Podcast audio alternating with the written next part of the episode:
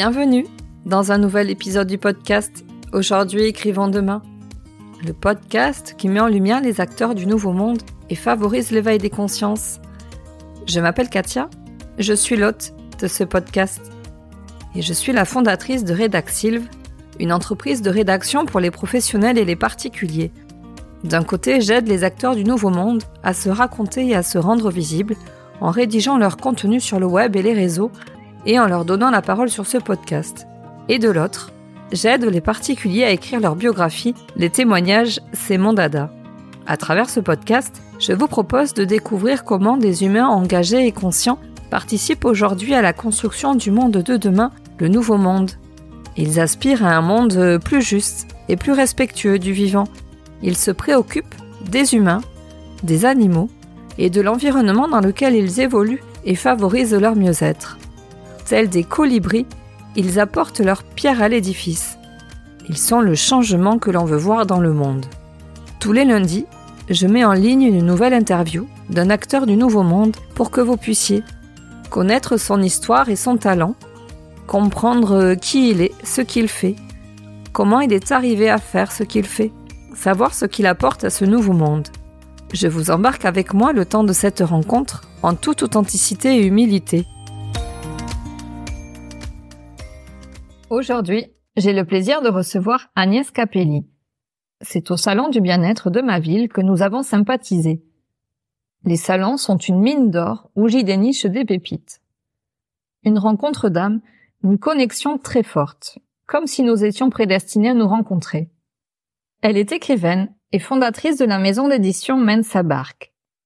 Agnès est une semeuse de graines dont la mission est de soulager les cœurs, guérir les âmes et éveiller les consciences. J'ai immédiatement été touchée par son histoire. Il y a trois ans, son compagnon décède brutalement, sa vie bascule.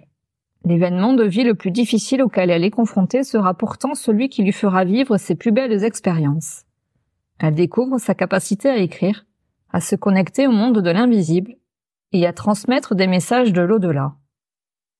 Son livre, Dans la pièce d'à côté, raconte son parcours initiatique et son éveil spirituel à travers la thématique du deuil, mais pas seulement. N'attendons plus, installez-vous confortablement et place à notre conversation.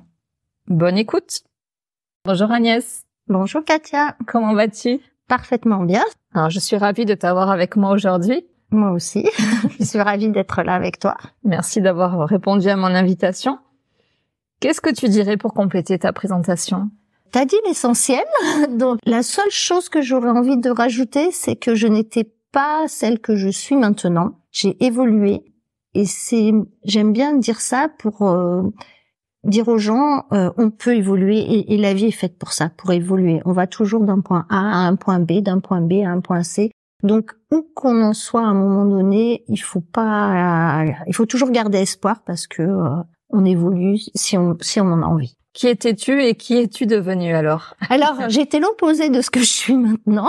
J'étais quelqu'un qui était euh, très... Euh, alors déjà, j'étais euh, scientifique à la base, quoi, plutôt scientifique. J'avais un regard plutôt scientifique euh, sur les choses. J'étais athée, j'avais zéro croyance. En tout cas, des croyances limitantes. Maintenant, j'ai compris que c'était des croyances militantes, mais j'avais zéro euh, croyance puisque ma famille euh, était comme ça et j'avais été euh, modulée euh, dans cet esprit-là. Mais euh, quand même, depuis toute petite, euh, je, je m'interrogeais, j'avais beaucoup de questions existentielles. Euh, comment on est venu sur Terre, euh, à quoi ça sert de vivre, est-ce qu'il y a un sens plus profond à la vie ? Donc j'avais des questions, mais j'ai, j'avais jamais de réponse. Et après, j'ai été happée par le la société, ce qu'on attend de nous. Donc j'ai fait des études, j'ai fait un travail d'éducatrice euh, au ministère euh, de la Justice. J'ai eu des enfants, une maison. Donc j'étais happée par le quotidien. Et donc toutes ces questions existentielles étaient passées un peu euh, au second degré, on va dire, voire elles avaient carrément disparu. Je crois, j'étais dans mon... le nez dans le guidon, allons-y gaiement. Mais j'étais jamais au fond de moi euh, très épanouie, alors que j'avais une vie qui, on, qui est pas de rêve, mais une vie classique, euh, voilà, que beaucoup de gens auraient euh, bien aimé. Mais euh, j'ai, au fond de moi, j'étais pas vraiment heureuse. J'avais l'impression qu'il me manquait des choses, pas forcément matérielles justement. Il y avait une dimension qui me manquait, voilà. Et alors j'étais beaucoup dans l'exigence, la colère, dans le jugement aussi. Hein. Je comprenais pas comment les gens fonctionnaient, ça m'agaçait. J'étais beaucoup agacée en fait, j'étais beaucoup agacée euh, par les choses. Euh, j'étais plus dans la rébellion que dans la compréhension. Quelqu'un qui travaille pour le ministère de la Justice. Être dans, la... Être dans la rébellion, c'est pas mal.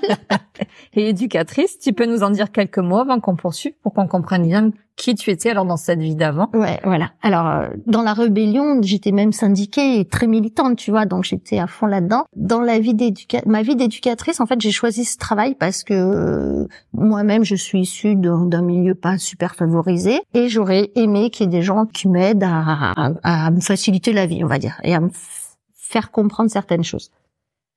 Comme j'ai pas eu cette chance-là, ben j'ai voulu offrir ce que j'étais aux autres pour essayer de les amener à ça. Donc quand j'étais éducatrice, je m'occupais de deux publics, c'est-à-dire des ados, oh, c'était que des ados, mais soit euh, en grande difficulté dans leur famille, voire maltraitance par moment, soit des ados délinquants, qui souvent au final étaient les mêmes. Hein, euh, voilà. Et moi, je voyais ce travail d'éducatrice comme comment aider ces jeunes à changer leur façon de faire, euh, comment les aider à avoir euh, un autre regard sur la vie, euh, leur dire que tout n'était pas négatif, mais qu'il y avait plein de belles choses à faire euh, s'ils si, si le souhaitaient, leur redonner confiance en eux. Euh, voilà, j'étais vraiment dans cette optique-là. Et c'est comme ça que euh, ma première activité a démarré, mais je connaissais pas tout ce que je connais maintenant, donc je le regrette parce que je pense que j'aurais fait mon travail avec encore une autre dimension si j'avais su, mais bon, c'est comme ça. Et après, j'en ai eu marre de ce contexte-là parce que le poids institutionnel euh, était très pesant. J'arrivais pas à donner du sens à ce que je faisais, justement, c'était trop euh, trop dans le jugement. Euh, le ministère de la Justice, euh, vous allez me dire, ça peut pas être autrement. Voilà. Il y, y avait de moins en moins de bienveillance. En fait, quand j'ai démarré cette activité, il y avait beaucoup de bienveillance, beaucoup d'écoute, et plus ça allait, moins il y en avait. Donc, euh, je l'ai plus supporté, et j'ai décidé de quitter la fonction publique et quitter cette activité. Voilà. Pour faire toute autre chose, puisqu'à ce moment-là, je me suis orientée euh, dans le commerce. Voilà, je suis devenue responsable commerciale dans une société euh, de vente euh, directe, on va dire. Et pareil, là, ce qui m'a plu dans cette activité-là, j'y suis restée euh, une dizaine d'années. Ce qui m'a plu, c'est que j'ai, je recrutais des personnes, je les formais, et puis je, je créais des formations pour, euh, voilà. pour les aider à évoluer. Et pareil, j'avais toujours comme challenge et comme envie de les aider à... J'avais l'impression à ce moment-là d'être une... Euh, révéler des talents. Voilà, je voulais les, les, les aider, les porter. Sauf que je les ai tellement portés, hein, je ne savais pas comment faire pour qu'elles le fassent elles-mêmes, donc je le faisais moi, que je me suis épuisée. Et là, j'ai fait un bon burn-out, et ce qui a fait que j'ai quitté euh, voilà, cette activité professionnelle. Et pareil, quand j'étais dans cette société, j'étais euh, pas du tout avec les connaissances que j'ai maintenant sur euh, la, la loi de l'attraction, de ça, mais on en parlera peut-être tout à l'heure. Du coup, j'étais beaucoup dans la colère et tout ça, parce que je trouvais que les gens euh, n'avançaient pas assez vite, quoi. J'étais, euh, ouais, j'étais, euh, je devais être en plus un peu, euh, un peu pénible hein, comme responsable. Même si j'avais beaucoup de bienveillance, voilà, j'avais des choses sûrement qui j'aurais dû évoluer. Alors ça, c'était il y a combien de temps?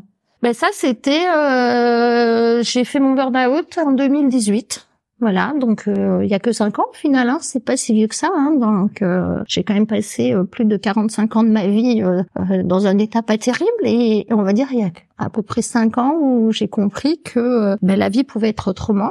Et que ce qui nous arrivait, eh ben, ça pouvait être des cadeaux mal emballés de l'univers pour nous mettre en arrêt en disant non là, ça va plus, il faut arrêter et il faut que t'ailles voir ailleurs, euh, voilà, trouver d'autres voies pour euh, pour te réaliser autrement et. Euh Alors, qu'est-ce qui s'est passé pour toi il y a cinq ans? Alors, tu a... fais ce burn-out? Voilà, je fais ce burn-out. Donc, au départ, grosse remise en cause, grosse crainte aussi, comment je vais vivre, qu'est-ce que je vais faire de ma vie. Euh, je, je, je me disais, je sais pas ce que, quoi faire, quel talent j'ai, euh, voilà. Donc, grosse inquiétude. Sur la même période, je rencontre Didier, mon, mon compagnon, un an avant, en deux mille dix-sept, qui, euh, lui, me rassure très vite en me disant, mais euh, euh, t'inquiète pas, euh, les choses vont arriver, euh, déjà prends le temps de te soigner, de te, de te remettre d'aplomb et tout ça, et après, euh, la vie est belle, il disait souvent la vie est une fête, donc euh, voilà, la vie est joyeuse, la vie est une fête, donc on va se débrouiller, même s'il faut aller euh, vendre des jus d'orange sur le marché pour vivre, on, c'est pas grave, euh, on partira à droite à gauche, on fera ça, on achètera un extracteur de jus. Oui, il y a toujours une solution. Il y a toujours une solution, euh, ne stresse pas. Et mine de rien, ça, ça a été le, un peu un, un, un déclencheur, un révélateur pour moi, parce que je me suis rendu compte qu'effectivement, j'avais toujours des peurs. Peur de manquer, peur de ne pas pouvoir payer mes factures, peur euh, là. Et là, je me suis dit, mais en fait, on peut voir la vie autrement, quoi. La vie, elle peut être beaucoup plus simple. Et oui, on peut, on peut tout, il y a toujours des solutions, on peut toujours s'en sortir. Encore faut-il voir comment, mais euh, voilà. Donc, Donc ça, ton état d'esprit change à ce moment-là, à ce avec moment-là. avec cette rencontre, et, et, et, et c'est vrai que sa philosophie de vie m'a m'a conduit. À, en fait, je me suis rendu compte que c'est la philosophie de vie qui euh, qui était vraiment à l'intérieur de moi, mais que j'avais jamais osé euh, mettre en œuvre parce que j'avais des peurs, parce que j'avais des peurs parce qu'on m'avait dit petite, faut travailler pour gagner des sous. Donc du coup, j'étais un peu bloquée dans ce truc-là, et lui, il me fait tout exploser, et c'est juste magique. Parce que plus de crainte, on vit au jour le jour et tout se passe bien, quoi. Donc c'est fabuleux. Donc un changement radical de changement. pensée, de ah, vie. Ouais, c'est euh... ça, c'est ça. Mmh. Ah ouais. On, on se dit mais euh, pourquoi j'ai pas su ça avant? Et après des rencontres, des rencontres euh, avec euh, un magnétiseur qui est devenu mon mentor. Euh, je peux le citer? Ah oui, oui, oui, voilà.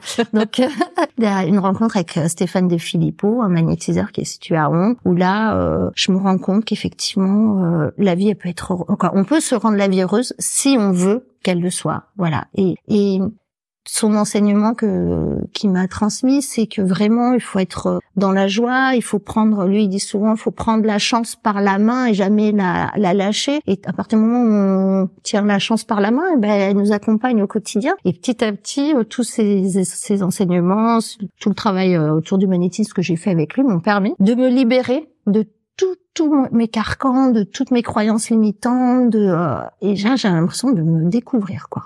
Et à la fois, je savais que c'était la vraie Agnès qui arrivait, mais je me disais, mais waouh, c'est, je suis vraiment comme ça. Ça veut dire qu'il y a eu un changement radical. Ah, mais à trois cent soixante degrés. Hein. Tu parles d'enseignement. Oui. On peut en dire un peu plus sur ces enseignements que tu as reçus, qui permettent aussi de voir la vie différemment. Ouais. Alors, euh, j'ai lu un livre qui m'a, qui m'a intriguée au départ par le titre, Réfléchissez et devenez riche, parce que euh, moi qui en plus au départ de ma vie euh, avait une idée de la richesse euh, avec des... il y avait les pauvres et, et les riches, les pauvres étaient en gros gentils, les riches étaient méchants, et euh, voilà, donc c'était euh, et la richesse euh, c'était presque pas bien d'être euh, riche. Et là, en découvrant, donc je disais, ce titre m'avait choquée par le mot riche. Mais en le lisant, j'ai compris qu'il parlait d'une autre richesse. Alors, bien sûr, comme c'est un, un Américain, il parle aussi de richesse euh, financière, et, mais en fait, c'est d'abondance. Et l'abondance, maintenant, je me rends compte qu'il n'y a aucun souci avec ça. On a le droit d'être dans l'abondance. C'est même, ça devrait être même notre devoir d'être dans l'abondance. Voilà. Et j'ai découvert ce livre, ça a été une révélation pour moi, parce qu'effectivement, euh, il nous montre comment on peut être dans l'abondance. Alors, au niveau euh, financier, mais pas que, hein, au niveau relationnel, au niveau émotionnel aussi. Et euh, il nous explique euh, dans ce livre, alors je ne vais pas développer le livre, hein, si vous avez envie de le oui, lire. Euh, tout à fait, on mettra gens... peut-être les, les références voilà. pour aller les lire, mais peut-être mais... en une ou deux phrases, effectivement, l'enseignement principal. Eh ben, l'enseignement principal, c'est qu'il faut croire en ses rêves, ne pas avoir de doute et être dans l'action. J'ai envie de schématiser comme ça. Je sais pas si... Euh... Oui, ne pas voilà. attendre que ça vienne à voilà. soi, mais engager quelque chose voilà, pour que ça puisse se réaliser. Voilà, c'est ça. Donc ça, c'était la première chose. Et après, j'ai eu un, un super enseignement euh, audio de d'une personne qui s'appelle Kevin Trudeau. Votre désir et votre ordre. Voilà. Alors ça, vraiment, je conseille à tout le monde d'écouter ces enseignements. C'est... Alors qu'ils sont pas forcément accessibles ils... au grand public. Ils sont pas accessibles au grand public. C'est peut-être là la difficulté, mais en fait, on ouais. devrait, à mon sens, effectivement, y avoir tout ça. Ouais, c'est ouais. ça, on devrait y avoir tous accès. Ouais. Après, maintenant, quand on cherche, on trouve, quoi, voilà. Mais encore faut-il que savoir qu'il existe. Voilà.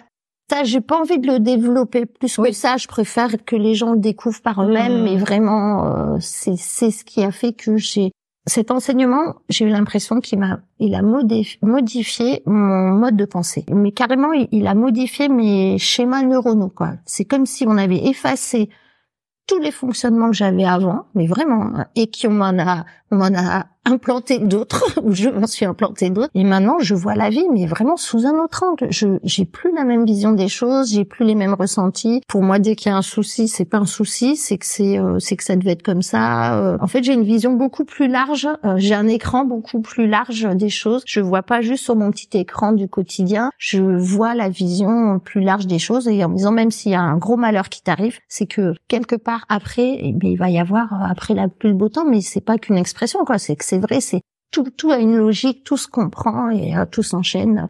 Même les événements les plus dramatiques, au final, faut même pas en avoir peur, quoi. Alors, euh, on peut faire le lien justement mmh, avec ouais. euh, ce et livre la... que ouais. tu as écrit dans la pièce d'à côté, ouais. parce que mmh. il a été écrit dans un contexte particulier. Et ben oui, parce qu'après ce que je vous ai raconté là, donc de cette superbe rencontre avec Didier, ben euh, cette superbe rencontre a duré que trois ans, puisque Didier, au bout de trois ans, est décédé brutalement d'une rupture d'anévrisme. Donc là, à ce moment-là, tout s'est effondré. Donc euh, j'ai cru que ma vie n'avait plus aucun sens. Je me disais mais euh, la vie sans lui ça n'a plus aucune saveur, euh, à quoi ça sert que je vive? Voilà, j'ai eu cette phase-là euh. Et en même temps, en même temps, je me suis dit, une autre petite voix me disait euh, mais euh, s'il est parti, s'il y a peut-être un sens pour toi, peut- tu vas peut-être réussir à t'en remettre et euh, peut-être que ça va aussi euh, t'apporter des choses à toi, peut-être aux autres, il y a voilà, je me J'avais l'impression qu'il y avait un sens à tout ça, à son débat. Et je disais dès le départ hein, euh, que j'allais sûrement comprendre le sens et sublimer son départ. Il y a une petite phrase que j'ai relevée, mmh. que tu mets dans ton premier chapitre. Au même moment, je me sens animée par une force de vie qui m'amène à penser que le départ de l'homme que j'aime va me conduire vers la magie de la vie. Ben, c'est exactement ça. Alors, j'ai envie de te demander de quelle magie parles-tu ou à quelle magie fais-tu référence? Voilà, voilà. En fait, je fais référence à... À la, à la magie de la vie et euh, à la beauté de la vie, j'ai, j'ai envie de dire. Au fait que... Euh, alors, comment expliquer ça? En fait, même les épreuves les plus douloureuses, pour moi, sont des étapes pour aller encore mieux après. Alors, ça peut paraître assez bizarre que je dise ça après avoir perdu un compagnon et avec la souffrance que ça puisse... Euh, oui, parce que ça n'enlève en rien, la souffrance. Ah non, non, la, la souffrance, euh, voilà, le manque, tout ça. Mais euh, et ça m'a surtout permis d'avoir accès à un autre monde auquel j'avais pas du tout accès. Hein. Alors au départ, je croyais qu'il existait même pas. Après, j'ai, j'ai, j'ai, j'ai pensé qu'il existait, mais j'y avais pas accès. En fait, la perte de quelqu'un, perte de, en l'occurrence de mon compagnon, m'a ouvert à une autre dimension, un autre monde. Euh, j'ai eu accès ben, au monde de l'invisible, au monde de l'au-delà. Et c'est pour ça, pour moi, la magie de la vie. J'ai, j'ai enfin euh, touché du doigt que on n'était pas seul sur Terre, on était guidé. Il y avait des gens, euh, je ne sais où, hein, euh, quelque part dans l'univers. Ça peut être des défunts, ça peut être des guides qui sont là pour euh, nous guider. Ça peut être notre, moi souvent j'aime bien dire mon double spirituel maintenant, c'est-à-dire c'est moi en plus grand, au-dessus, je ne sais où dans l'univers, qui peut m'aider. Et ça m'a vraiment donné accès à ça, euh, la, la, la, le décès de Didier, parce que en fait, euh, je, je l'aimais tellement que je voulais absolument communiquer avec lui. Et je lui avais demandé, quand il était dans le coma, de m'envoyer des signes. La vie après la vie existait, et c'est ce qu'il a gentiment fait. J'ai été gâtée à ce niveau-là. Mmh. Voilà, et c'est comme ça que l'aventure de mon livre a commencé. On sent encore l'émotion, il y a quelque chose qui se passe en tout cas voilà. Au niveau du chacun. Il y a, encore, voilà. Il y a quelque chose. Encore un petit truc à travailler. Et, ouais. Et oui, donc c'est dans ce moment-là que tu as aussi transcendé et sublimé cette expérience de vie en te mettant à écrire. C'est ça. Sur ce que tu étais toi-même en train de vivre. Alors je sais pas, qu'est-ce qu'on peut raconter à propos de ce livre? Je ne sais pas ce que je peux dire bah, ou pas, parce dis, que je l'ai lu. Oui, bah, dis déjà ce que tu as envie de, d'en Mais, dire toi. Euh, ce que j'ai trouvé intéressant, c'est ce parcours initiatique. Alors, il y a le tien, donc là, cette initiation à cette vie euh, connectée à l'invisible, oui. à cette spiritualité oui. que tu n'avais pas jusque-là. C'est ça. Donc, il y a tout un monde qui s'ouvre à toi, oui. comme tu le dis. Et en parallèle, il y a toute cette initiation dont, oui. comment dire, que vit oui. également Didier dans oui. ce monde de, de l'invisible. Lui-même accompagné... Oui. Euh, Oui, on peut dire. On par peut ma, dire par, par ma grand-mère. Par ma grand-mère. Par Sylvette. Oui, par mamie Sylvette. Et donc, il y a... Y a hum, je trouve l'angle choisi hyper intéressant pour essayer de comprendre comment chacun de votre côté vous vivez cette expérience mmh. de vie qui vous est donnée à vivre, mmh. tout en étant malgré tout en relation. Et comment vous arrivez à vous rejoindre dans, dans la matière. Enfin, y a, y, oui, ouais. c'est. Euh... Mais c'est, c'est pour moi c'est une expérience de vie aussi euh, extraordinaire parce qu'effectivement, comme tu le dis si bien, il y a son parcours à lui euh, quelque part, le mien sur Terre, et les liens qui se font entre nous deux. Et c'est comme si la vie continue. Et pour lui et pour moi, mais d'une autre façon, mmh. voilà. Et on a chacun notre cheminement à faire de l'endroit où on en est. Et c'est juste magique, quoi, à ce niveau-là. Et c'est ça, là aussi, la magie de la vie, c'est que la vie continue. C'est comme si la mort en soi euh, n'existait pas vraiment, quoi. Alors, en tout cas, pas comme euh, je la concevais avant. Alors, qu'est-ce que tu pensais avant à propos ah bah, de la mort? C'était ah bah, quoi ta vision? Ah ben bah moi, après la mort, il y avait plus rien. La mort, il y avait plus rien. On redevenait poussière et point. Je, je, je, j'avais été élevée dans une famille où on parlait même pas d'âme, quoi. Alors, même pas euh, qu'il pouvait y avoir une petite âme qui allait s'envoler. Non, non, c'était euh, on était là dans la matière et quand on était mort, on était mort. Et aujourd'hui bah maintenant, c'est j'ai d'autres visions maintenant. De toute façon, d'ailleurs, je sais pas si tu as fait attention, je dis jamais la la vie après la la mort. Moi, je dis toujours la vie après la vie. Voilà, parce que pour moi, en fait, c'est un cycle, c'est une vie qui continue. C'est d'ailleurs, j'irais même euh, un peu plus loin. Moi, je pense qu'on est des êtres euh, spirituels. Alors, je l'ai noté aussi, ça ah, fait ouais. référence à la citation, c'est, pour ceux qui ne le savaient pas, je ne savais pas, Pierre Teilhard de Chardin, qui dit « Nous ne sommes pas des êtres humains vivant une expérience spirituelle, mais des êtres spirituels vivant une expérience humaine. » Alors, comment est-ce qu'on peut expliquer ça à ceux qui nous écoutent? Voilà, belle question. Alors, en fait, pour moi, effectivement, nous sommes des êtres spirituels. Alors, on les appelle comme on veut, des esprits, des âmes, peu importe, des entités, on fait comme on veut, chacun a son vocabulaire qui lui appartient. Et on vient sur Terre pour vivre des expériences, pour que pour évoluer, pour euh, que notre euh, notre conscience grandisse, pour guérir certaines blessures. Euh. Donc c'est comme des parcours. Moi j'assimile mon passage sur Terre comme des stages en fait, comme si j'étais en stage. Voilà, je suis une petite âme spirituelle qui vient faire euh, un séjour sur Terre pour euh, je suis en stage, j'ai des choses à, gu- à guérir, à apprendre, euh, à travailler, à puis des choses des missions aussi. On a des missions euh, quand on vient sur Terre, à transmettre des choses aux gens, mais ça peut être aussi à fabriquer euh, des routes. Hein. Il n'y a pas que des missions spirituelles, mais alors, heureusement, parce que sinon, si, euh, si avec ça, ça serait un peu compliqué de vivre sur Terre. Voilà, on vient avec des missions, et après, ben, quand c'est terminé notre mission, on repart dans un autre monde, dans, dans l'univers, dans, on la, on la met dans notre maison, une autre maison, euh, et après, on revient faire un petit stage euh, dans une autre vie un peu plus tard pour retravailler des choses. Pour moi, c'est pour ça que la mort n'existe pas. La, en soi, c'est plus une fin d'un stage, une fin d'une mission, une fin de quelque chose pour passer à autre chose, mais... Euh, c'est une forme d'éternité pour moi que je que je vis euh, à l'intérieur de moi, à l'intérieur de mes tripes. Donc, euh, j'arrive même pas vraiment à l'expliquer. Je le sais, c'est euh, voilà. Et comment sais-tu aujourd'hui qu'il y a cette vie dans ce monde invisible? Qu'est-ce qui te fait dire aujourd'hui que ça existe? Alors déjà, je peux pas le certifier à cent pour cent, hein, on est d'accord. Mmh. Hein, euh, voilà, euh, si vous me demandez scientifiquement de le prouver, je suis incapable de le prouver. Voilà. Sauf que il y a deux choses. Déjà, c'est des choses que je ressens au plus profond de moi, comme si c'était euh, dans mes cellules, quoi. C'est une espèce de d'évidence qui qui est comme ça, comme si on me dit, on, comme si on avait levé des voiles et on m'a dit. On m'a dit, bah si, tu euh, crois en ça parce que euh, tu le sais en fait au fond de toi, tu sais d'où tu viens, tu sais euh, comment ça se passe, sauf que euh, t'avais tout oublié quoi. Donc il y a déjà cette première notion pour moi qui est importante. Et euh, la seconde, c'est euh, bah, par rapport à l'écriture de mon livre, quand j'ai demandé à Didier de m'envoyer des signes s'il y avait une vie après la vie, les signes que j'ai reçus pour le coup, alors ils sont pas forcément scientifiques, mais, euh, mmh. prouvables, je sais pas comment on peut expliquer, mais en tout cas, ils sont bien là, bien présents. En plus, j'ai été exigeante, j'ai dit, moi, je veux pas des, des petits signes, je veux pas une petite plume devant ma porte, parce que je vais trouver ça tellement euh, simple et, et, et banal que ça ça va pas me suffire. Il faut vraiment des choses ça osées. Ça ne me prouvera pas que c'est toi. Voilà, ça me prouvera pas que c'est toi, ça me prouvera pas que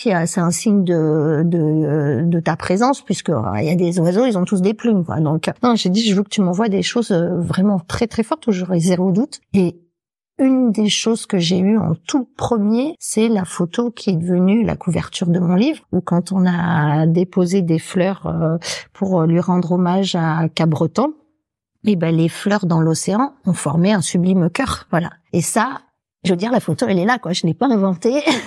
Il y en a même qui en ont vu un deuxième. Il y en a même qui en ont vu un deuxième. Caché. Caché. C'est vrai que cette photo, elle est assez extraordinaire. On peut penser que c'est un montage. Et en fait, non. Et on, on, on voit même une espèce de faisceau lumineux. Ouais. Alors, le faisceau, la vraie photo, en fait, alors, on la voit pas à la, à la radio, mais c'est plutôt ça. Le faisceau lumineux, c'est plus, je pense, le reflet, par contre, parce qu'on était obligé quand même de faire un montage pour le titre. Voilà. D'accord. Mais la, l'image, voilà, mmh. c'est celle du bas, là. Et, euh, ah, c'est flagrant. Hein, ah, le cœur, il est flagrant, mais après, euh, il, il y a plein de gens qui m'ont dit, mais on voit des visages, on voit plein de choses dans ce truc-là. Alors que cette photo, il faut savoir que je l'ai faite, donc, le jour où on lui a rendu hommage. Vous imaginez, j'étais dans un état second extrême, j'étais dans une souffrance horrible. Mais j'ai voulu immortaliser, euh, cette, euh, cet instant. Donc, instinctivement, j'ai, J'ai, j'ai pris mon appareil, mais sans, c'était inconscient, quoi. J'ai pris mon appareil comme s'il fallait que je prenne des photos à ce moment-là. Et d'ailleurs, quand j'ai été sur le bateau, euh, je n'ai pas vu ce, ce, ce visuel-là. Pas du tout. Je voyais un beau parterre de fleurs magnifiques, mais le cœur, je l'ai pas du tout vu quand j'étais sur le bateau. C'est quand j'ai regardé les clichés après, que j'ai voulu montrer aux amis. Là, j'ai fait, ah ouais. Alors, j'ai levé les yeux au ciel, j'ai dit, ah, C'est un de tes premiers signes. Oui, on ne peut pas se méprendre. C'est vraiment un cœur qui est dessiné. Enfin, il faut ouais. recontextualiser. Enfin, on est euh, oh. navigué dans l'océan, enfin, sur à, à trois cents mètres des côtes. La probabilité que toutes les fleurs se réunissent pour former un cœur. Bon, ouais. Et que je t'aurais voulu le faire, tu n'aurais pas réussi à le faire. Ah ben, c'est ça, c'est ça. Donc euh, oui, donc je, on disait que les signes, euh, euh, c'est pour moi une question de probabilité, comme les synchronicités. C'est euh, quelle est la probabilité pour que ce, les fleurs forment un cœur, quelle est la probabilité pour que cette personne rencontre cette personne. Et c'est ça pour moi, euh, les signes et les synchronicités, c'est comme ça qu'on mmh. qu'on doit... C'est, c'est, c'est la preuve que ça vient, c'est, ce sont bien des signes, quoi, à mon sens. À quel moment tu enclenches le processus d'écriture? Alors très vite, très très vite, parce qu'en fait j'ai des signes euh, très vite. Euh, les premiers signes que j'ai eus, il était euh, encore euh, au funérarium. Donc euh, j'ai une amie qui me dit euh, il faut que tu te prennes un carnet, Agnès, et que tu te notes ces signes, parce que ta mémoire après va faire défaut et euh, tu vas les oublier. Donc au départ je prends juste ce carnet pour écrire ces, les signes que je reçois. Et très vite je me rends compte que ça va être la trame de mon livre, quoi, parce que plus ça va, plus je note les signes, plus il m'en arrive. Et c'est comme si, euh, en plus des signes, j'avais la l'explication des signes qu'elle a avec. Donc, euh, j'ai commencé vraiment à écrire les signes euh, bah, dès le mois de juillet. Hein, elle est décédée euh, fin juin, dès le mois de juillet, j'avais des premiers signes, donc j'ai écrit les signes. Et j'ai commencé réellement à écrire l'introduction de mon livre en août. Donc, euh... Et à quel moment tu as su que tu allais écrire, ou que tu devais écrire, ou qu'il fallait écrire, parce que tu n'écrivais pas jusqu'à présent ouais. des livres? En fait, dès le début, c'était assez surprenant, parce que il était encore dans son lit d'hôpital. Je savais qu'il était perdu, hein, qu'il reviendrait pas, mais il n'était pas encore déclaré euh, décédé, que j'avais une petite voix qui me disait que j'allais écrire un livre pour comprendre, pour sublimer son départ, et pour aider les autres. Et en fait, c'était très perturbant, parce que je me disais, c'est moi qui suis en pleine souffrance. Et j'ai une petite voix qui me dit, tu vas écrire un livre pour aider les autres. Euh, ça me paraissait un peu, euh, un peu surréaliste. J'avais même de la culpabilité à avoir ce genre de pensée. Et en même temps, c'était aussi une lueur d'espoir pour moi, un petit phare au loin qui me disait, bah, peut-être que oui, que grâce à ça, tu vas comprendre des choses et que tu vas pouvoir... Euh, dépasser cette épreuve et la, la transcender. Euh, voilà. Donc dès le départ, c'est, c'est très surprenant, mais je savais que j'écrirais un livre là-dessus. Et après, à travers l'écriture, je vais pas tout vous dévoiler si vous lisez le livre, mais en fait, j'ai compris que j'étais venue, moi, sur Terre pour écrire des livres sur ce sujet-là, mais que je ne l'avais pas fait. Que je l'avais pas fait, et là j'avais plus le choix. Euh, là, c'est comme si on me mettait des coups de pied aux fesses. Excusez-moi de l'expression. J'étais au, au pied du mur. J'étais et... au pied du mur. Ouais. Et là, euh, là, c'était. Euh, euh, Incroyable, il fallait que je le fasse. Et après, ce livre, je l'ai écrit en neuf mois. Donc ça aussi, symboliquement, ouais, ouais. je trouve que c'est, c'est beau. Et je voulais le sortir absolument, euh, comme je voyais que j'écrivais très vite, tout me venait très très vite, puisqu'en fait, je l'ai écrit en connexion avec lui, hein, euh, faut, faut être clair, hein. Voilà. Je l'ai écrit en connexion avec lui et ma grand-mère. Et euh, comme je l'écrivais très vite, eh ben je me suis mis un challenge. Je me suis dit, ben j'aimerais le sortir pour lui rendre hommage le, der- le même jour, un an après, de son dernier jour de vie sur Terre. Voilà, de, de son de dernier vie. jour de vie sur Terre. Voilà, pas pas la date de son décès, mmh. ni sa date d'anniversaire, mais en fait, je voulais euh, qu'il sorte le jour où on avait vécu notre dernière journée ensemble et où ça avait été une super journée. Voilà. Et j'ai réussi ce pari, parce qu'il est sorti un an après, voilà, euh, son décès, euh, le jour J. Euh, et comme par hasard, j'habite à Montfort à ce moment-là. On sait qu'il n'y a pas de, vraiment de hasard, mais c'était, c'était très sympa. Ce jour-là, le, c'était un samedi vingt-six juin deux mille vingt et un. À Montfort, il y avait une grande... Euh, c'était après le Covid, et ils faisaient une grosse euh, journée à la fois euh, artisanale, commerciale, Et, et je leur ai dit que je faisais un livre et, et qui sortait ce jour-là. Ils m'ont invité pour euh, c'est la sortie était à Montfort, dans le village où j'habitais. Euh, il y avait ce jour-là une action, quoi, une, euh, une journée extraordinaire. C'était juste magique. Et à partir de là, que s'est-il passé pour toi? Et ben à partir de là, ben notre aventure a commencé. Alors déjà, j'ai créé une maison d'édition aussi euh, pour euh, une maison d'auto-édition euh, pour euh, pour pouvoir sortir oui, mon livre. Oui. Voilà. Pourquoi d'ailleurs? Alors en fait, euh, ben, déjà pour des questions de timing. Parce que comme je voulais absolument le sortir euh, le vingt-six juin, euh, un an après, euh, j'aurais jamais pu trouver une maison d'édition qui allait me, voilà, accepter de m'éditer déjà, et, et avec un timing aussi euh, aussi court. Et puis au fond de moi, je savais qu'il fallait que je le gère toute seule euh, pour plein de raisons. Euh, et là, je vais faire une petite parenthèse, euh, parler des auteurs et de leurs conditions, parce qu'effectivement, euh, les auteurs en maison d'édition, ils sont très très peu rémunérés. Et on me disait que si je voulais vraiment euh, pouvoir euh, en vivre, et ben il fallait que je crée ma propre maison d'auto-édition, me gérer de A à Z, être indépendante. Et puis ça m'a appris aussi à, c'était un autre challenge ça, de, de pouvoir faire, euh, un, mener un projet de A à Z. De... Ouais, non, c'était une super expérience, donc vraiment je la regrette pas. Et j'ai choisi la création d'une maison d'auto-édition. J'ai vraiment une entreprise individuelle, même si pour l'instant je fais que éditer mes œuvres, parce que peut-être que euh, plus tard, euh, si euh, si ma société, euh, si financièrement euh, tient la route, ben je pourrais peut-être éditer d'autres personnes. J'aimerais bien. Alors ton parcours là me fait penser à celui de Marion Dubé que j'ai interviewée il y a peu de temps et qui au départ a été éditée je crois par des maisons d'édition et finalement la vie a fait qu'elle a créé sa propre maison d'édition, les éditions euh, Chafouine, et elle aussi elle en est maintenant à éditer d'autres auteurs que, voilà. que, que ses propres livres. C'est un petit peu, et de la manière j'ai, j'ai interviewé Geoffrey Cécours il y a quelques jours, lui-même est devenu le propre producteur de ce spectacle parce que ne trouvant pas de producteur adhérent à son projet actuel, ben il a créé sa propre euh, maison, enfin production. On peut se poser la question de cette, euh, comment dire, cette indépendance, cette autonomie que nous sommes en, en train de, d'avoir, euh, comment dire, ou de... De créer. Oui. Ouais, mais bon. Comme si la vie nous obligeait aussi à un moment donné à, à nous prendre par la main. C'est ça. Et à être autonome par rapport ouais. à nos créations. C'est ça. Et à ne plus dépendre... Euh, des autres, à ne plus dépendre... Des... Ouais, c'est, c'est exactement ça. En plus, ne pas euh, ouais. y gagner sa vie, quoi. C'est ça, c'est ça. C'est exactement ça. Et d'ailleurs, un des messages que j'avais reçus de la part de Didier, euh, par le biais d'une amie euh, médium, quand je lui ai dit, mais demandez-lui pourquoi il est parti si tôt, j'ai besoin de lui, et il m'avait répondu parce que maintenant elle est capable de se débrouiller toute seule. Voilà. Et cette phrase sur le coup, je l'avais pas trop compris, et avec du recul, je l'ai vraiment compris. C'est-à-dire qu'alors il parlait pas que de notre relation, mais évidemment, il parlait de façon beaucoup plus large. Mmh.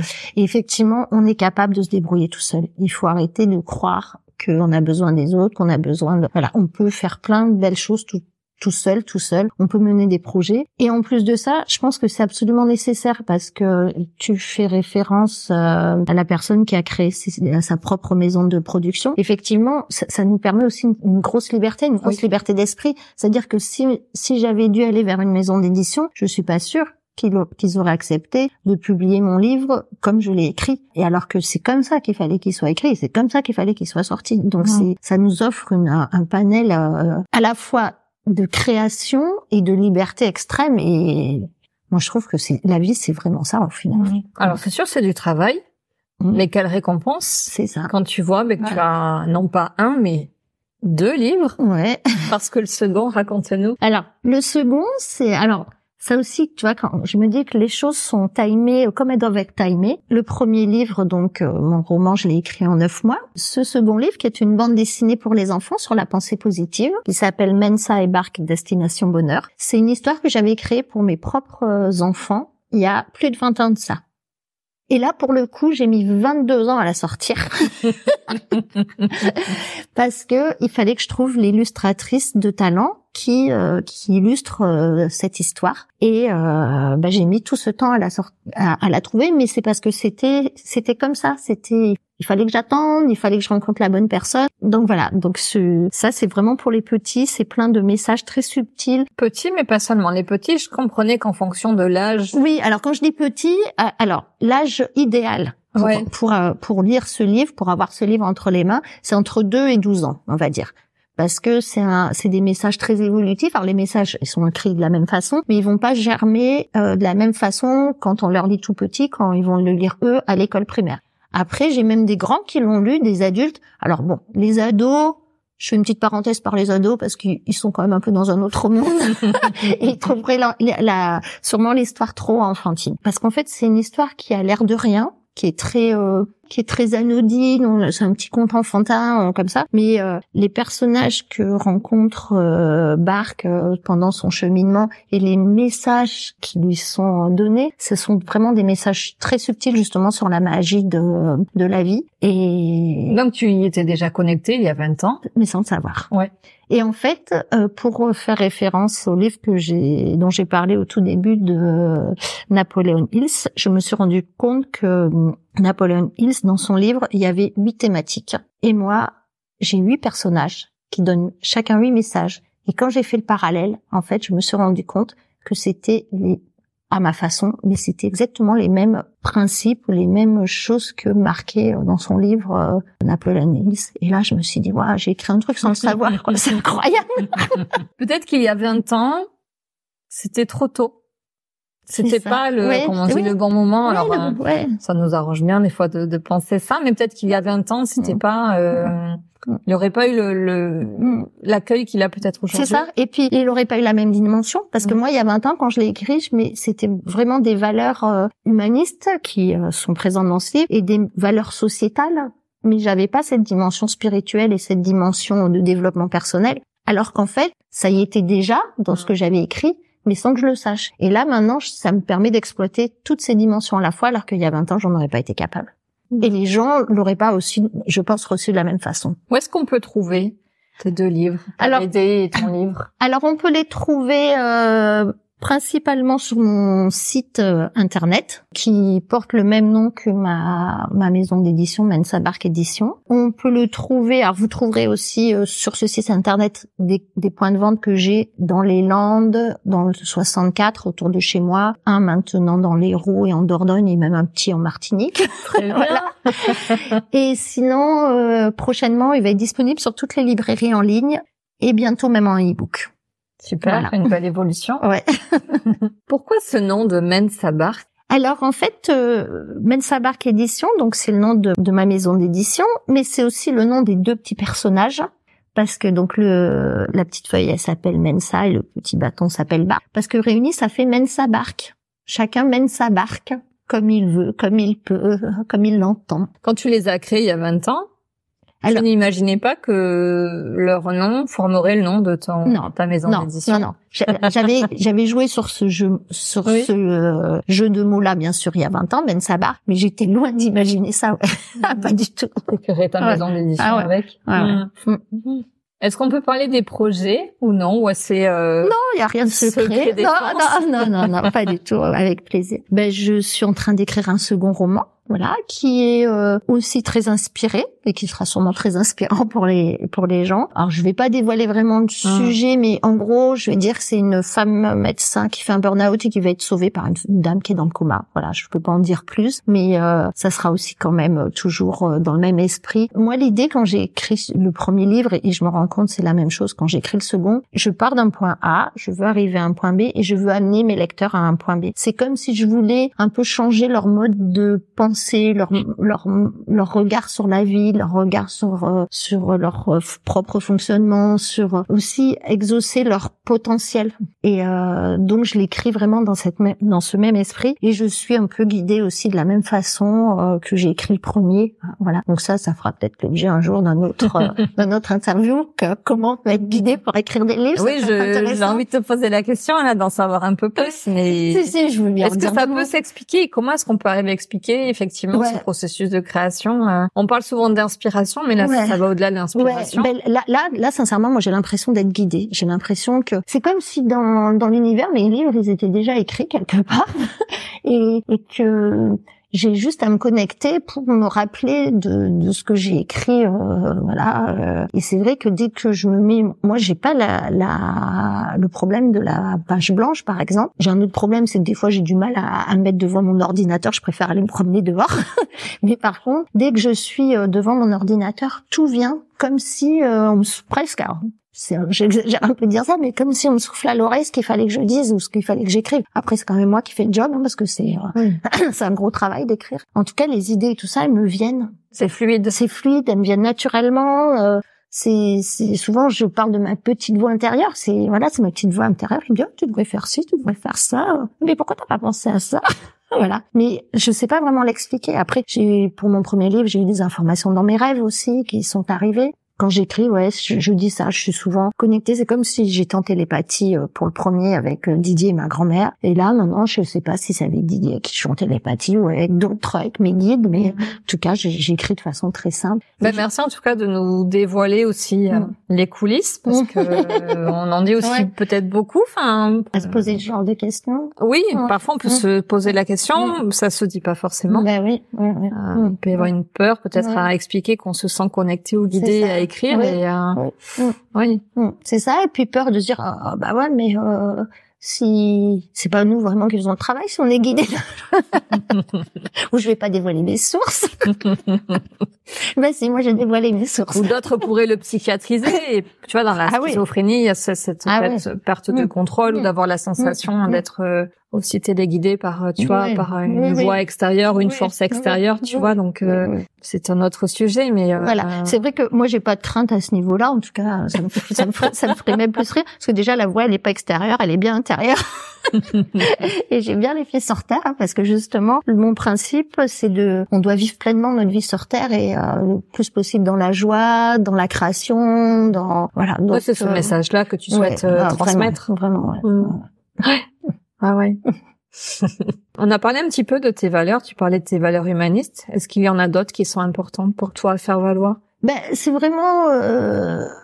J'ai envie de dire le, le terme humaniste, c'est ce qui regroupe vraiment tout mes, toutes mes valeurs. Mais et, et ce terme-là en lui-même, il englobe tous toutes les valeurs, c'est-à-dire euh, le fait que les gens vivent bien sur Terre, vivent euh, euh, convenablement, soient épanouis. Mais euh, en plus, moi, je pars du principe que si on était tous individuellement bien, après, il y aurait plus de sou- plus de problème en fait, puisque on ferait attention aux autres, on ferait attention à la terre. Donc c'est pour ça que le, les valeurs du partage sont très très importantes pour moi, mais tout ça, elles sont dans le mot humanisme, quoi. C'est euh, l'humanisme, c'est, c'est ça, c'est euh, vivre en tant qu'humain, euh, s'entraider, se protéger, se faire grandir les uns les autres, transmettre, euh, prendre la main à l'autre quand on en a besoin, tendre sa main à quelqu'un quand nous on en a besoin, quoi. C'est, c'est tout ça, quoi. C'est ces valeurs que j'aimerais que les gens euh, soient imprégnés de ça au quotidien, quoi. Ça, c'est, pour moi, ça serait euh, ma plus grande satisfaction. Je t'ai proposé de participer à mon podcast, donc qui donne la parole aux acteurs du Nouveau Monde. Qu'est-ce que le Nouveau Monde pour toi? Eh ben, le Nouveau Monde pour moi, ben, c'est exactement ce que je viens de te mmh. dire sur, ça rejoint l'idée d'humaniste. C'est vraiment un monde où, où on vivrait en harmonie. En harmonie, euh, les uns avec les autres, en harmonie avec la nature, en harmonie avec nous-mêmes aussi. Parce que ça, c'est très, très important. Et je pense que c'est même le postulat de base. Il faut vraiment déjà être en harmonie avec, avec nous-mêmes pour, euh, pour être en harmonie avec les autres. Et c'est un monde où on connaîtrait vraiment toutes les lois de l'univers qui nous permettraient que la vie soit facile. Parce qu'en fait, en réalité, euh, si on connaît ces lois de l'univers, la vie, elle est quand même plutôt facile, quoi. On n'a pas parlé des lois de l'univers dont tu parles énormément dans ton livre. Tu fais, pas, tu fais référence à la loi de l'attraction. Ouais. Qu'est-ce que j'avais noté d'autre? La loi de la vibration, je suppose. Oui, la loi de la vibration, ouais. que je connais moins. Ouais. Qu'est-ce qu'on peut en dire à... Alors, la, la loi de l'attraction, bon, on, en, on en entend beaucoup parler hein, ces temps-ci. Euh, euh, en fait, la loi de l'attraction, c'est... Euh, il faut quand même bien se rendre compte que la loi de l'attraction, ben, c'est en gros le positif attire le positif, le négatif attire le négatif. Ça, c'est la base. Et on nous dit souvent que c'est lié à la pensée et à la visualisation, sauf qu'en fait, ça ne s'arrête pas là. Euh, parce que si on reste au niveau des pensées et de la visualisation, et ben souvent ça peut même faire tout le contraire. Donc ça je l'explique aussi dans mon livre, parce qu'en fait il faut aussi vibrer ce que l'on pense. Et c'est pour ça que la, je dis que la loi de la vibration euh, est ah, pas plus forte que la, la, la de l'attraction, mais en tout cas se superpose. C'est-à-dire que si on, on, on pense qu'en en pensant positivement, on, on va euh, être soit plus joyeux, soit euh, euh, être dans l'abondance, soit euh, rencontrer euh, son âme sœur, et qu'au fond de nous, on vibre pas ça, on vibre la peur, le doute que ça se réalise pas, et ben ça, ça.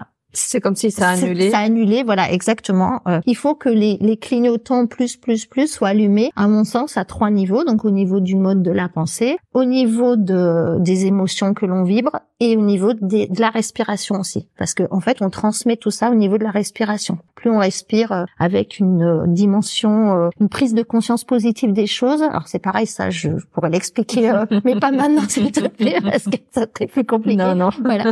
Mais, euh, il faut vraiment que ces trois Euh, choses se fassent en même temps. Ouais. Et d'ailleurs, et la loi de la vibration, après, quand on est habitué, on ressent les choses. Moi, je, je, je, je, je, je suis tout à fait capable dans mon corps de savoir comment je vibre, si, si mes émotions sont en accord avec mes pensées. Si, par exemple, je, je vibre, euh, quoi, je pense en me disant « Ah, j'aimerais que mon livre soit connu euh, », mais qu'au fond de moi, euh, mes émotions, c'est euh, « Non, mais tu vas pas y arriver, euh, comment tu veux, t'es pas connu, comment tu veux, euh, voilà ». Et ben, il y a une dissonance qui se crée. Et, et je sens, euh, je suis pas bien. Corporellement, je suis pas bien. Par contre, si tout est aligné, et ben là, je sens que mon taux vibratoire, il augmente. C'est comme si euh, mes petites cellules, elles s'agitaient, elles avaient plus d'espace, euh, l'énergie circulait plus. Euh, voilà. Et ça, quand on est, on, on pratique ça, on, on, on le ressent vraiment, quoi, physiquement, quoi. C'est, c'est incroyable. Allez lire le bouquin d'Agnès. Et alors, juste une petite astuce pour être, pour activer la loi de la vibration. Ben, déjà, c'est faites des choses que vous aimez, faites-les dans la joie. Ben, justement, par rapport au deuil, moi, c'est comme ça que j'ai pratiqué. Et c'est là, c'est ces connaissances de la loi aussi, de l'attraction et de la vibration qui m'ont aidé à, à dépasser, euh, la, la détresse dans laquelle j'étais et, et la souffrance par rapport à mon deuil. Parce que chaque jour, je me suis dit, qu'est-ce que je peux faire pour me sentir un peu mieux, être, pour, je voulais juste vibrer un tout petit peu plus fort chaque jour. Et hop, et petit à petit, j'ai enclenché ce processus et je m'obligeais, hein, vraiment, je m'obligeais à vibrer au moins une, une, une sensation positive dans la journée, même si j'étais au plus bas. Mmh. Et c'est ce qui m'a permis, ben, petit à petit, de refaire monter mon taux vibratoire et petit à petit, ben, d'enclencher euh, mon processus de résilience et de joie de vivre. Oui, tu parlais tout à l'heure, alors tu l'as pas dit en ces termes-là, mais de, une forme de reprogrammation. C'est ça, enfin, exactement. De créer de nouveaux c'est schémas ça. neuronaux et de, de programmer ouais. de nouveaux, de nouvelles euh, façons de réagir, ouais. penser, c'est être, ça. sentir. Oui, à partir d'un véné- un événement, c'est mmh. exactement ce que tu dis. Créer une autre, mmh. euh, une autre action. C'est presque une réaction chimique hein, qui mmh. se crée dans notre cerveau, qui, qui nous, qui dit, hop, là, c'est interdit, le passage, il est par là. Quelle pierre à l'édifice est-ce que tu penses apporter à ce nouveau monde? Aussi modeste soit-elle, ben, je, celle que je viens de te dire, de la mmh. transmission, transmettre tout, les valeurs déjà auxquelles euh, j'adhère, euh, mais, les, mais vraiment j'ai l'impression de, d'avoir un, une mission de transmission au travers de, de l'écriture et de la lecture après pour les autres, à ce niveau-là, euh, en toute modestie. On arrive à la fin. Ouais. Est-ce qu'il y a une question que je ne t'ai pas posée, que tu aurais aimé que je te pose? Non, tu me l'as tellement posé que c'était super. Est-ce qu'il y a quelque chose que tu souhaites nous dire avant qu'on termine l'interview sur un, un petit jeu? Non, je pense que j'ai... Non, non. À part que j'ai été très heureuse euh, de participer à ton, à ton podcast, parce que c'était un, une très belle rencontre. Merci. Euh. Oui, c'est pour ça que j'ai tenu ouais. à le spécifier ouais. en introduction, ouais. parce que c'était, ouais. euh, ouais. comme on dirait aujourd'hui, ouais. ça a matché. C'est ça. Yes. Non, mais je me souviens très bien. Mm. Ce qui est drôle, tu parles de ce cœur mm. que tu as mm. sur, euh, de fleurs sur la couverture de ton livre, comme signe de ton mm. ex-compagnon. Quand je suis arrivée au salon du bien-être à la Benne, j'étais avec un, un ami et je lui dis regarde, et au mmh. sol il y avait un cœur rose dans le sol, et là je rentre et, et je ne vois que toi en arrivant parce que tu avais un stand à l'entrée du salon et fa- effectivement je me suis arrêtée, on a commencé à discuter et immédiatement on, ça on a ça, on a ça l'a fait. Et tu oui. sais que ce cœur, je suis allée dehors le prendre en photo après que tu sois partie. Je vais le prendre en photo. Et voilà. Puis ensuite, on s'est, ben, on s'est reconnectés, on ouais. s'est rencontrés sur d'autres salons. Enfin, je suis là aujourd'hui. Ouais. Donc, merci à toi. Eh ben, avec plaisir. Tu connais le portrait chinois? Si tu étais, peut-être y as-tu joué quand tu étais plus jeune? Alors, je me rappelais pas que ça s'appelait euh, comme portrait ça. Portrait chinois. Voilà, mais c'est un, c'est un jeu où tu, tu vas me dire des mots, c'est ça et... Oui. Alors, si tu étais un plat, lequel serais-tu? Des crêpes. Ouais. Des crêpes, parce qu'on peut les, les, les moduler comme on veut. Déjà, c'est festif, les crêpes. C'est, ça me rappelle la fête foraine. Et puis, on peut, on peut l'harmoniser avec les goûts de tout, de tout le monde. Donc, chacun peut, euh, voilà, mettre son grain de sel, son grain de sucre. Tout c'est ce ça, des crêpes euh, voilà, sucrées, salées. Voilà. Si tu étais un livre? Bah là, euh, je pourrais en citer plein, puisque j'en cite aussi plein dans mon livre. Mais oui, allez, il y a plein, plein de références. Voilà, voilà. L'air de rien. Voilà, l'air de rien. Ouais. Mais ben, ouais, on va reciter, euh, réfléchissez et devenez riche de Napoleon Hill. C'est mmh. quand même, euh, je pense, euh, même lui doit un peu me guider là-haut, donc je vais lui rendre hommage. Si tu étais un dicton? Alors, euh, celui que j'aime bien, c'est euh, ne regarde pas ce que l'on te montre, mais euh, cherche plutôt ce que l'on te cache. Il y en a d'autres après que j'aime bien aussi, hein, euh, comme euh, pourquoi vous acharnez-vous à ramper alors que vous pourriez voler, voilà. Mais voilà, c'est ça. Ah, je ne connais pas celui-là. Ah, ouais. Et celui-là, il est beau aussi, mmh. voilà. Pourquoi euh, oui, pourquoi on s'acharne à ramper, à se rendre la vie super dure alors qu'on pourrait, on pourrait voler, quoi. Mmh. Tu retiendras celui que tu veux. Bon, les deux. Si tu étais un film?